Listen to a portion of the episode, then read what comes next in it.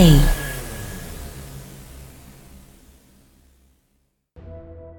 E benvenuti, bentornati qui al vostro podcast della critica videoludica di Radio Statale, ovvero Plug and Play.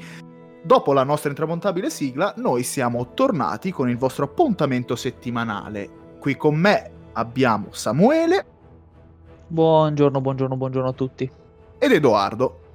Sono sempre io. Buongiorno, buonasera, buon pomeriggio, buonanotte. Vabbè, tu non cambi più di tanto, l'importante è che sei qui con noi a- a- appunto a deliziare con la tua voce e delle tue informazioni della tua conoscenza i nostri ascoltatori. Io, come sempre, sono Tommaso. La puntata di settimana scorsa è stata una puntata un po' discorsiva, abbiamo parlato tanto di emulazione, l'abbiamo un po' ehm, criticata, appoggiata, nei sensi giusti e nei sensi sbagliati, diciamolo così. Emerso però, ci ha fatto più che altro ricordare eh, Samuele, che si è discusso durante l'emulazione di quelle che possono essere alternative molto più apprezzate da parte dei giocatori che rispettano l'etica e il lavoro appunto delle case produttrici. E quello che su cui discuteremo oggi, su cui cercheremo un po' di analizzare, è il discorso delle remastered o anche dei rework. Quindi io lascerei la parola a Samuele per affrontare un po' più nel dettaglio e aprire quello che è il discorso che stiamo per affrontare. Allora, passo uno perché so che gli spettatori se lo stanno chiedendo da settimana scorsa. Ho preso Xenoblade Chronicles, ce l'ho fatta. Un applauso, grazie, perfetto. Un applauso, Andando- applauso in post-produzione che non aggiungeremo, Esatto. ma che voi avrete già sentito nella vostra testa. Esatto. Perfetto, passo 2, sì, è, è la conseguenza del discorso di settimana scorsa alla fine, che mi è venuta anche un po' in mente contando che il 18, se non sbaglio, c'è stato c'è stata una diretta di Square Enix in cui hanno annunciato vari titoli, tra cui il nuovo Life is Strange, che nella sua versione Ultimate e robe verrà venduto con la versione rimasterizzata di Life is Strange 1 e 2, o meglio 1 e Before the Storm. Però poi tu guardi anche magari la diretta Pokémon e ci sono stati remake di quarta generazione e la gente stava impazzendo. Poi guardi magari ancora un po' più indietro e vedi un Dark Souls Remaster o un uh, Crash Bandicoot Insane Trilogy, uno Spyro Reignited Trilogy. Quindi vediamo come il mercato di questi ultimi anni è costellato di remaster e remake. An- anche Demon Souls per PS5, che è un titolo di lancio, è un remake di un titolo di PS3. Beh, ma senza andare in- con questi titoli molto cioè, apprezzati, conosciuti, però molti devono ancora uscire. Ricordiamoci comunque che era candidato tra i migliori giochi del 2020 il- la remastered di Final Fantasy VII. Che lì dire eh, remastered è poco perché No, no, è un remake, è un remake. Cioè, è totalmente diverso, sì. Esatto, è un remake bello che buono, anzi, a mio avviso, per la, dif- per la distanza di età, quindi col passaggio comunque delle varie console e dietro al grande lavoro che ci hanno fatto, secondo me è tutt'altro gioco. Sempre la stessa trama, sempre le stesse eh, dinamiche, però per, co- per il lavoro che ci hanno dedicato è tutt'altro gioco. Quindi a quelli che dicono, eh, ma non meritavo quel posto perché è un gioco che abbiamo già giocato, direi che possano effettivamente tacere. Rimaniamo sempre family fla- eh, friendly. Esatto. Ma prima di continuare questo discorso molto interessante, io suggerirei, soprattutto per gli ascoltatori meno informati, diamo una definizione un po' rigorosa di che cos'è, cioè rigorosa per quanto possa essere rigoroso l'argomento, la definizione di che cos'è remake, la definizione di che cos'è remastered, perché Bravo, la linea bravo. è molto così. Mi hai preceduto, stavo proprio per dir quello anche io. Quindi, allora, mettiamo questi paletti qua, facciamo questo piccolo lavoro divulgativo. La remaster è, l- è praticamente lo stesso gioco in versione migliorata a livello grafico, principalmente, quindi upscaling delle texture, ehm, magari 60 fps, con l'aggiunta magari anche di qualche miglioria a livello di quality of life, ad esempio, uh, per citarlo di nuovo, Dark Souls Remaster ti permette rispetto al primo di utilizzare più oggetti contemporaneamente, quindi anziché uno alla volta. È una miglioria minuscola. Non cambia il gioco, non cambia il senso sì, del esatto. gioco, eh, facilita semplicemente l'utilizzo. Dopodiché si hanno i remake che sono rifacimenti con la stessa trama, magari, la stessa storia, anche magari lo stesso sistema di combattimento, può essere, però sono rifatti, sono giochi rifatti. Vedi Demon Souls. Demon Souls è un remake, perché rispetto al gioco originale tutti gli asset grafici sono stati rifatti, magari anche i moveset, gli sprite delle cose, i particellari sono rifatti. Dopo c'è anche il reboot che è una cosa diversa in quanto è come ehm, è il riprendere una, una, serie di titoli da magari il primo e rilanciarla come è successo con, con il gioco di Ratchet Clank per PS4. Quello è un reboot che è uscito con il film tra l'altro molto carino. E pensavo, si è inserito... Pensavo che, citassi, pensavo che citassi Skyrim, già l'ho citato l'altra volta, lo voglio recitare ancora. Avrei citato, se no, la, ti dirò Tomb Raider, perché quello anche era un reboot, se non sbaglio. Eh, anche, sì, eh, anche Tomb... To- termine Tomb. tecnico, Tomb Raider, non Tomb Raider. Correggiamo comunque. Sì, però, sì. Va bene. E poi c'è l'ultimo, l'ultima categoria, che è quella, come abbiamo chiamato l'altra volta, delle remaster plus o una categoria di mezzo che, per fare l'esempio, è Crash Bandicoot Insane Trilogy il gioco è uguale in tutto e per tutto, ma la grafica, anziché essere semplicemente stata migliorata, è stata rifatta.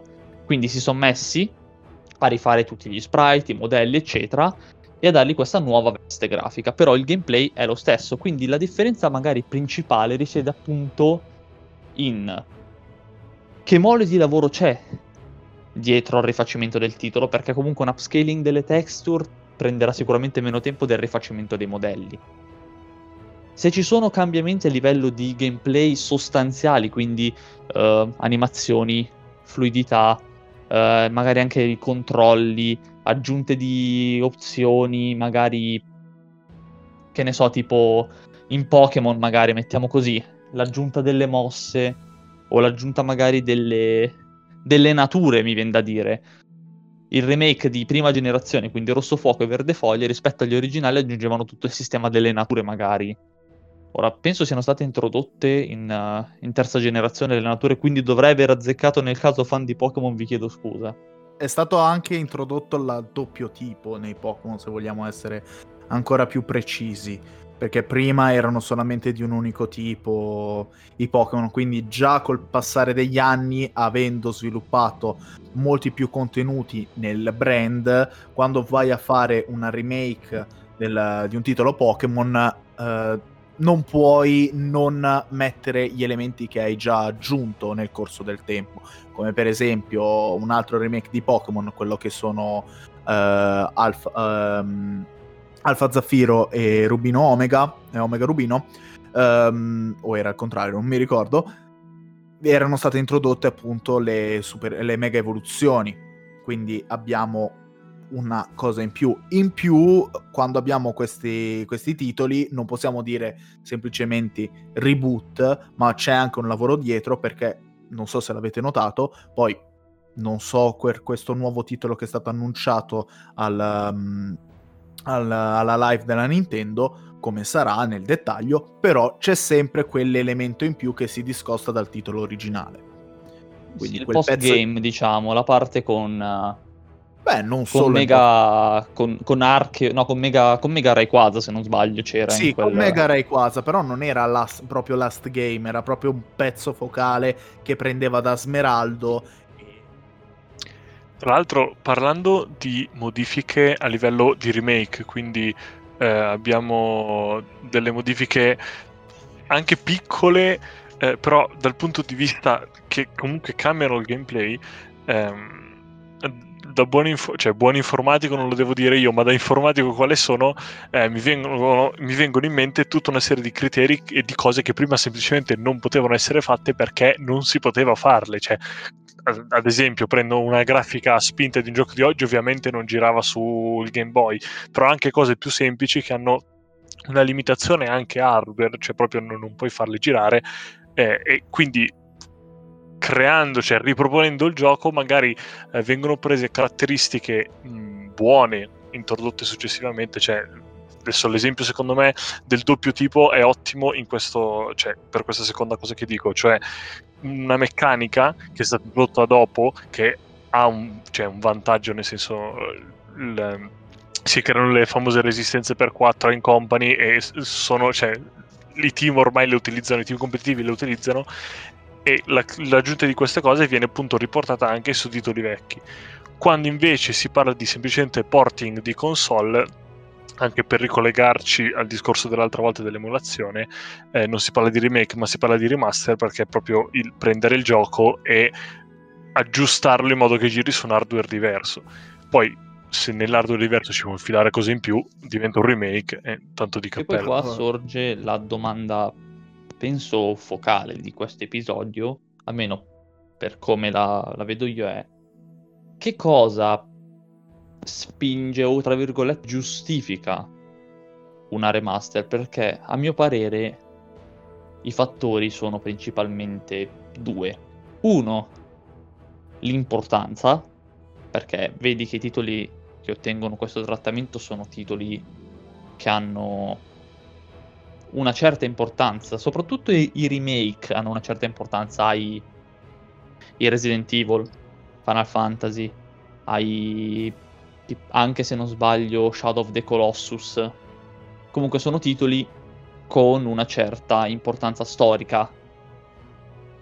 E secondo è sicuramente l'obsolescenza. Essendo i software, essendo la, le console molto rapide nel loro sviluppo, perché vada che la gente vuole già la PS6, però le console diventano obsolete e a fine generazione si vede, si sente questo peso, la tecnologia avanza molto in fretta, quindi titoli come appunto Final Fantasy VII, per quanto siano facilmente recuperabili magari su, penso, Game Boy o PC, su Steam, possono risultare molto sgradevoli a chi non è nato con quelle meccanicità, quell'essere un po' anche grindosi, un po' raffazzonati, diciamo, un po' cubici in tutti i sensi. Cioè, a me personalmente piace un po' come cosa, la trovo un po' nostalgica, un po' retro, però ci sono persone che la trovano veramente fastidiosa, quindi la remaster o il remake giustamente lo rendono un prodotto più fruibile al grande pubblico. A me viene per esempio la, la Blizzard ha notato come molta gente chiedeva a tutti gli effetti un nuovo titolo per Warcraft. Warcraft è terminato con Warcraft 3, che è il titolo più amato del filone pre World of Warcraft, anche perché da lì è nato anche il, il, il gioco di Dota, poi per chi sa, sa poi come si è evoluto tutto il discorso. Ehm, tutti i giochi moderni adesso che noi conosciamo, che sono diventati, hanno un grosso peso, nascono prevalentemente da Warcraft 3. La Blizzard ha notato anche come questo gioco sia stato molte, ma moltissime volte riscaricato perché nel corso del tempo i PC dovevano riadattarsi, un eh, gioco prevalentemente per PC, unico per PC, eh, dovevano per forza riadattarsi e non sempre venivano letti.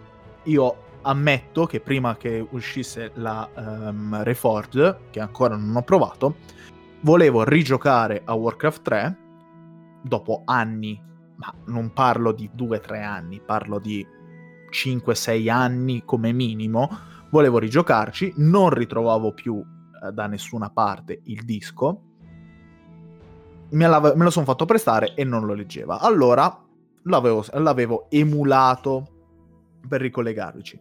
Sentendo questo bisogno da parte del pubblico, allora la Blizzard lo, ha fatto una reforge, come è nel titolo. Quindi hanno preso la stessa trama, la stesse le stesse modalità, tutta la possibilità di giocarci dietro quel gioco e hanno cambiato semplicemente i modelli. Quindi hanno un, un implemento grafico, il te- le battute sono le stesse, i doppiatori sono gli stessi. Il risultato però non è stato apprezzato dal pubblico. Perché? Perché eh, ritengono che un semplice reboot del gioco con un, un incremento grafico non sia sufficiente.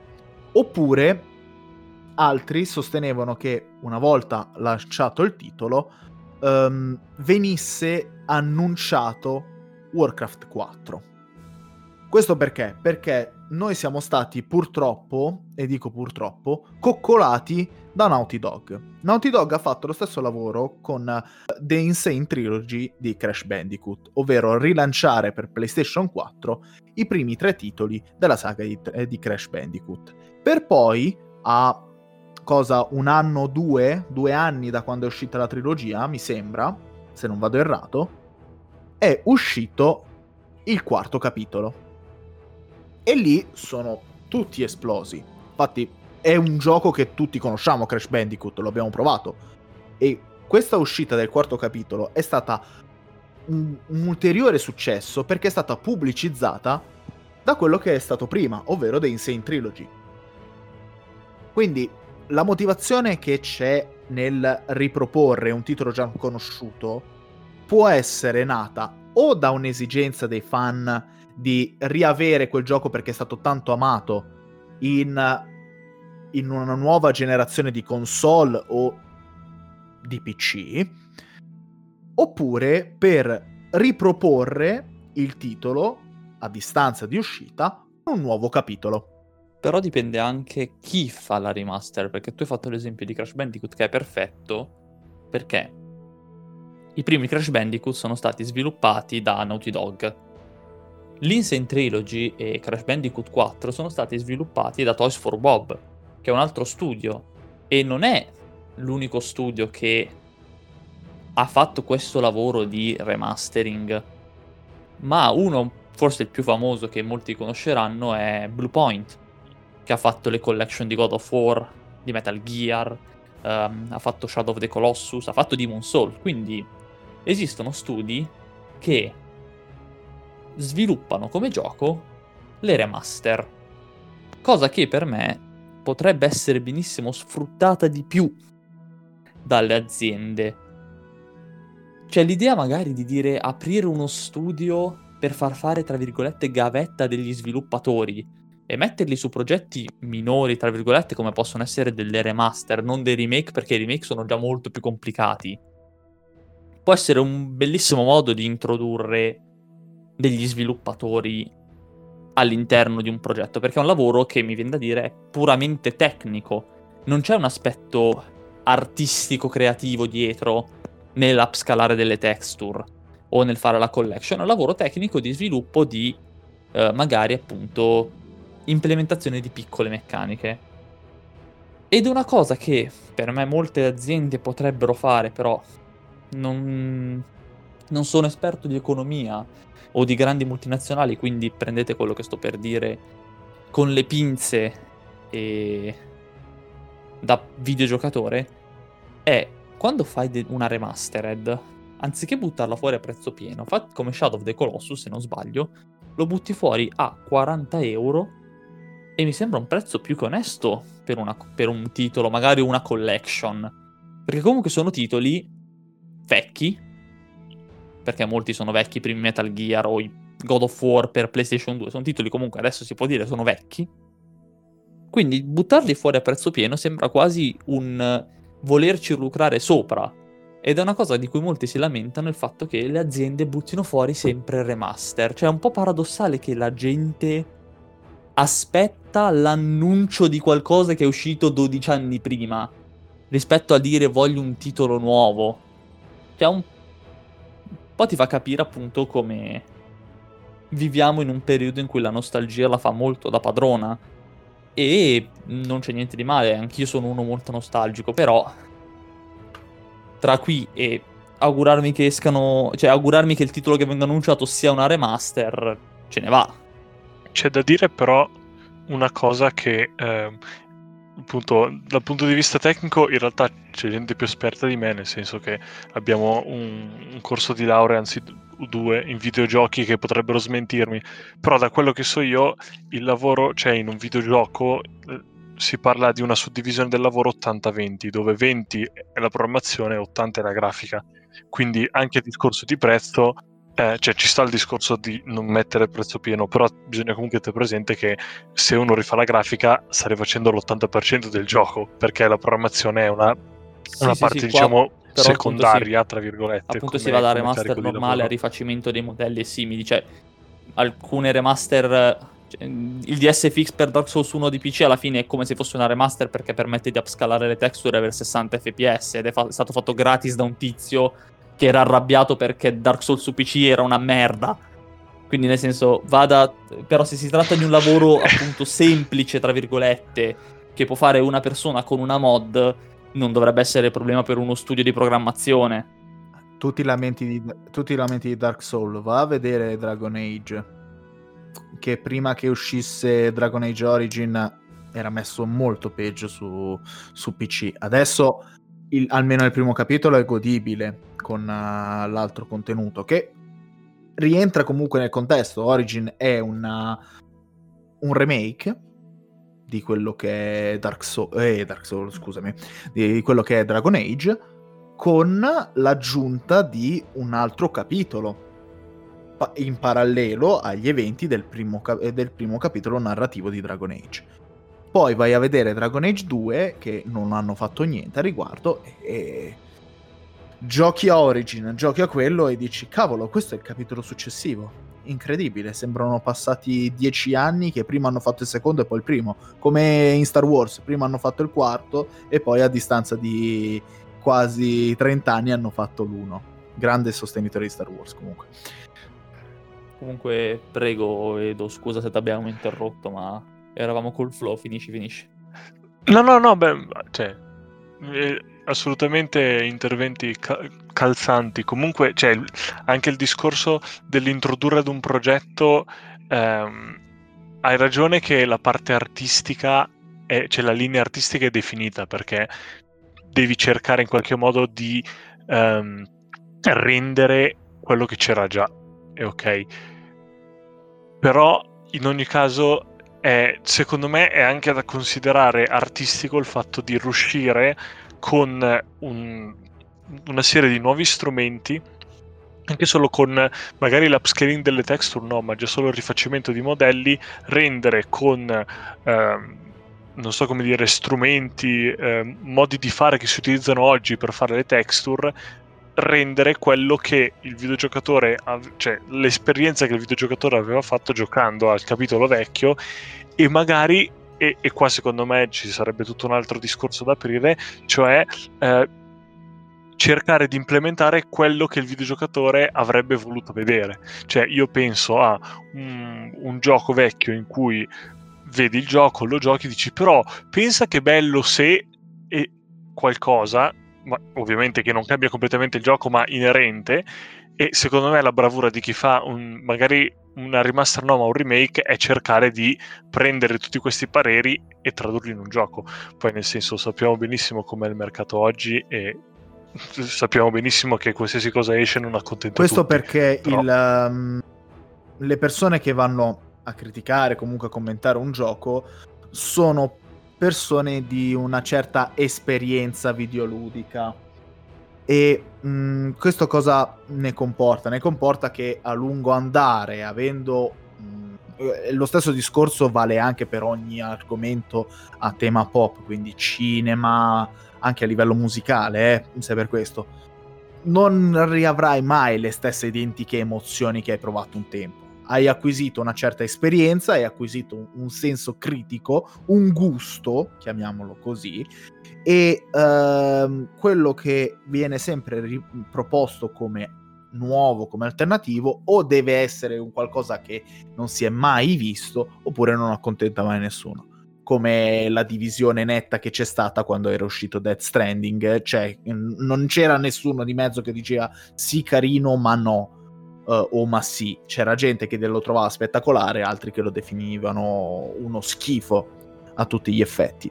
Questo capita molto spesso anche quando ci sono le, le remastered barra i remake barra i reboot.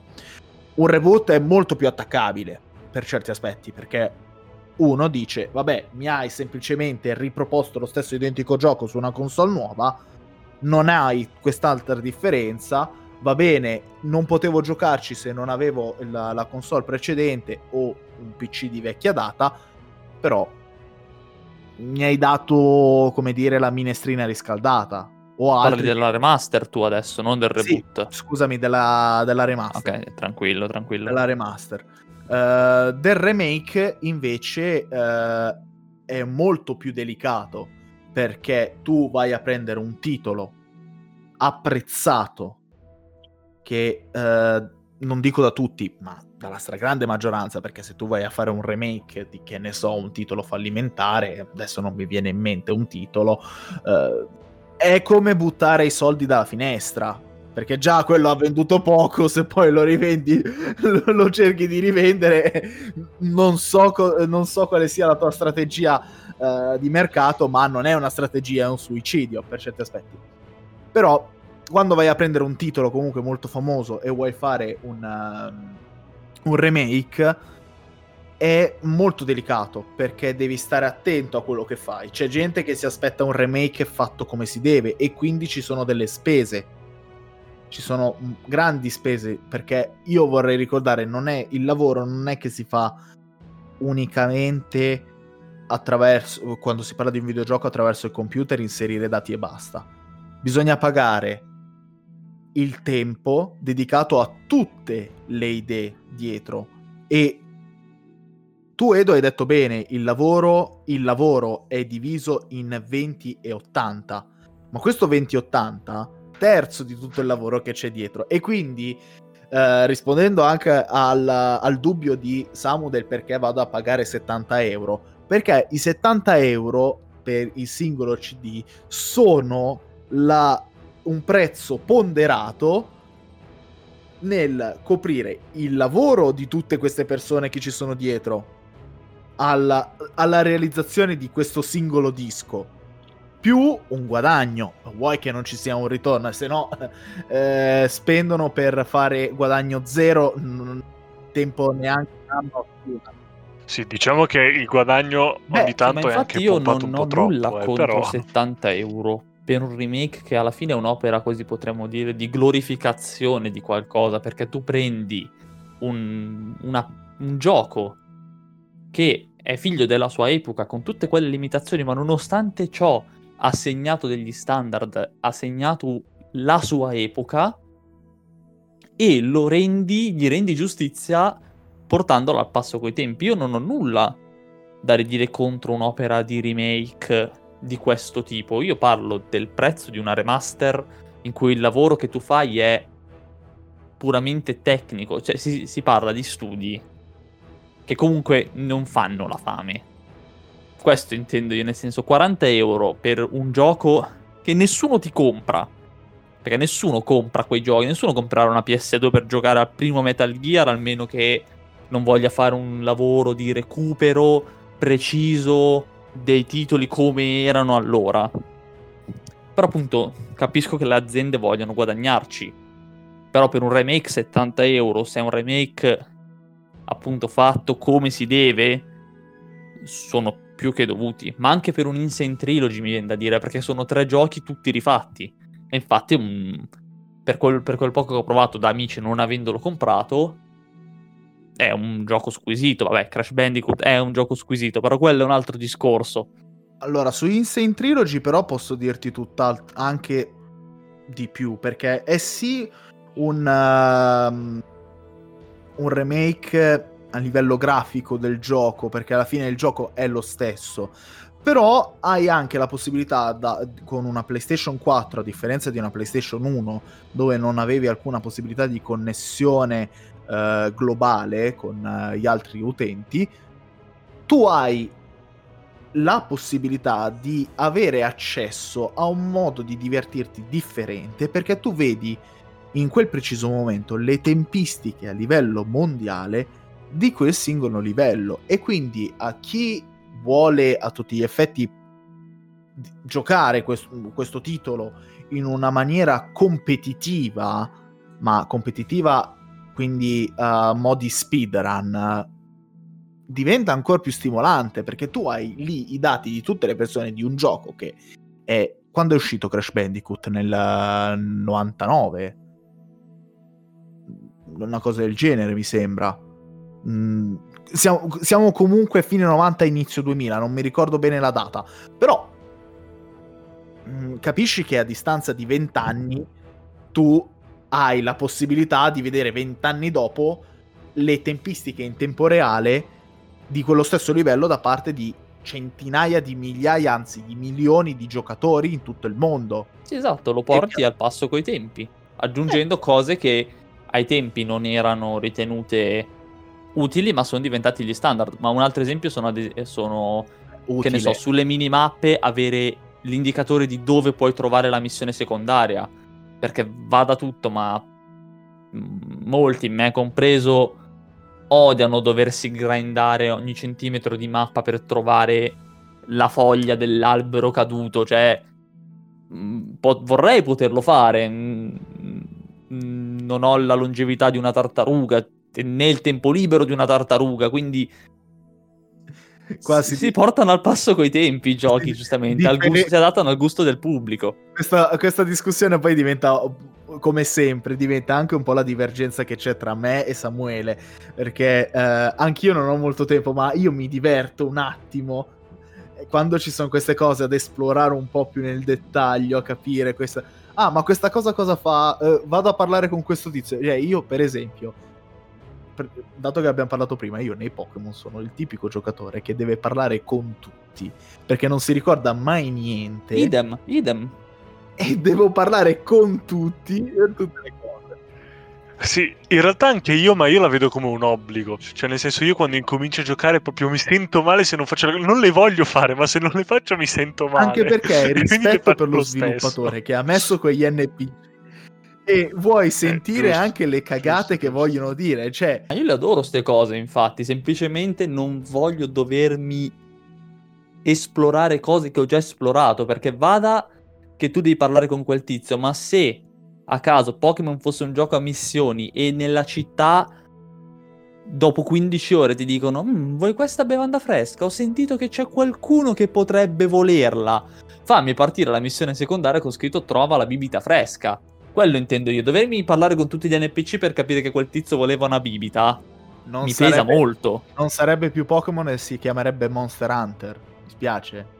Se dovesse... Eh no, non, pe- non credo. Ah, ti, ho, non credo. ti ho un po' bloccato, eh.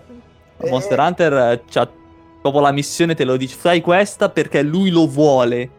E soffri no, no. nel farlo perché non riesci. No, ovvio, ovvio, il taglio sì, è sì. sempre diverso, però, il, sì, però succo, quello... il succo rimane un po' quello, quindi sarebbe tutt'altro gioco. Però io direi che uh, siamo arrivati un po' al punto e lo abbiamo spiegato, ovvero che ci sono degli aspetti positivi, ci sono degli aspetti che fanno molto discutere dietro a una remastered, una rework, una rebuild, quel, come lo volete definire o quello che è in realtà. Io molto brevemente, prima di chiudere, vorrei chiedere a voi, ma proprio senza pensarci due volte, quale titolo vi piacerebbe che venga a tutti gli effetti remasterizzato, uh, reworkato o semplicemente riproposto in tempi moderni. Quanto tempo abbiamo? Mm, tot minuti. Ti, c- ti, cedo il mio perché eh, ci dovrei pensare troppo. Vivo pignata, però vorrei un 3 più che una remaster. È un gioco del... inutile, però ci sono affezionato. Non saprei. Perché eh, ce ne sono tanti che piacciono. Poi al momento non mi viene in mente quello che dico, oh mio dio, quanto sarebbe bello se lo rifacessero. Non saprei, ah, sinceramente. Io potrei anche dirti una cosa, se ti facessero un rework di Half-Life. Eh, ma anche lì... Allora, Half-Life 1 c'è una remaster fan-made che si chiama Black Mesa, se non sbaglio, su Steam. Half-Life 2, anche graficamente adesso, è per... cioè a me piace un botto. Anche a livello di fluidità di gameplay è invecchiato veramente bene. No, il 2 Porta l'1 e porta il 2, sto aspettando un 3 gentilmente Mr. Gabe. Perciò no, perché li trovo godibili tuttora. Ma scusami, non è uscito Half-Life 3, da, è dal 15 e 18 che stiamo aspettando Half-Life 3, non è... e vuoi già Portal 3, ma scusa. per me Portal è meglio di Half-Life. Mi Uh, spiace. L'ha dichiarato, l'ha L'ho dichiarato. dichiarato, mi piace di più. Gla- Non- Mi spiace, ma GLaDOS, eh, GLaDOS me lo porta quel, quel gradino sopra. non, sei, non sei l'unico. Io... Sì, eh, ma sono tutti e due giochi ottimi. Non penso Io- sia neanche una faida perché piacciono tutti e due. Quindi, Esatto, esatt- esattamente. Allora, io ho citato Half-Life, questo è vero, perché comunque è vero che c'è la fanmade, però il primo rispetto al secondo, quando lo guardo, sente un po' il peso dei suoi anni. Però io vorrei... ehm, È una cosa irrealizzabile, è una cosa irrealizzabile perché visti la situazione comunque interna che c'è stato, lo scazzo che c'è stato con Kojima, è impossibile.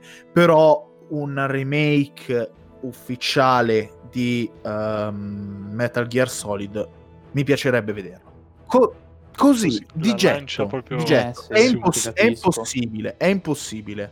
Però Non succede, eh, ma se o- succede. O gli, o gli danno un pezzo di luna a Kojima a dirgli ti prego possiamo lavorare con te per un remake oppure sarà impossibile questa cosa. boh, non ne ho, non ne ho idea di che, di che titoli. Perché volevo un bel remake di, di Demon Soul in passato perché volevo recuperarlo. Me l'hanno fatto uscire su PS5. Oddio, a 600 euro. Non li spendo per Demon Souls. Perciò non ti saprei dire. Al momento proprio non mi vedo. Un bel remake di Tetris? No. No, cioè, scherzo. Eh, Ce, ci sono un sacco. ne, ce ne sono, ce ne sono. Cioè, Come se non ne avessero Tetris, fatti gioco bellissimo, Non 250. permettetevi mai più. Mai! Vabbè, direi che possiamo andare in chiusura. perché abbiamo esplorato l'argomento in lungo e in largo. Eh, vi ricordo, come al solito, di seguirci sulla nostra pagina Instagram, sulla nostra pagina Facebook, far riconoscere il podcast, scriverci cosa ne pensate e se nel caso non lo facciate, non so da dove ci ascoltate, ma seguiteci, ascoltateci su Spotify. Direi che da- dalla nostra redazione è tutto. Buona serata, buona giornata, Buon pranzo, buona buona, cena, buona buona colazione, buona serata, cioè buon ascolto, grazie per averci ascoltato e continuate a supportarci. E se non lo fate, Eh, cazzi vuoi. eh, Ciao. per noi. Ciao, ciao. Bye bye.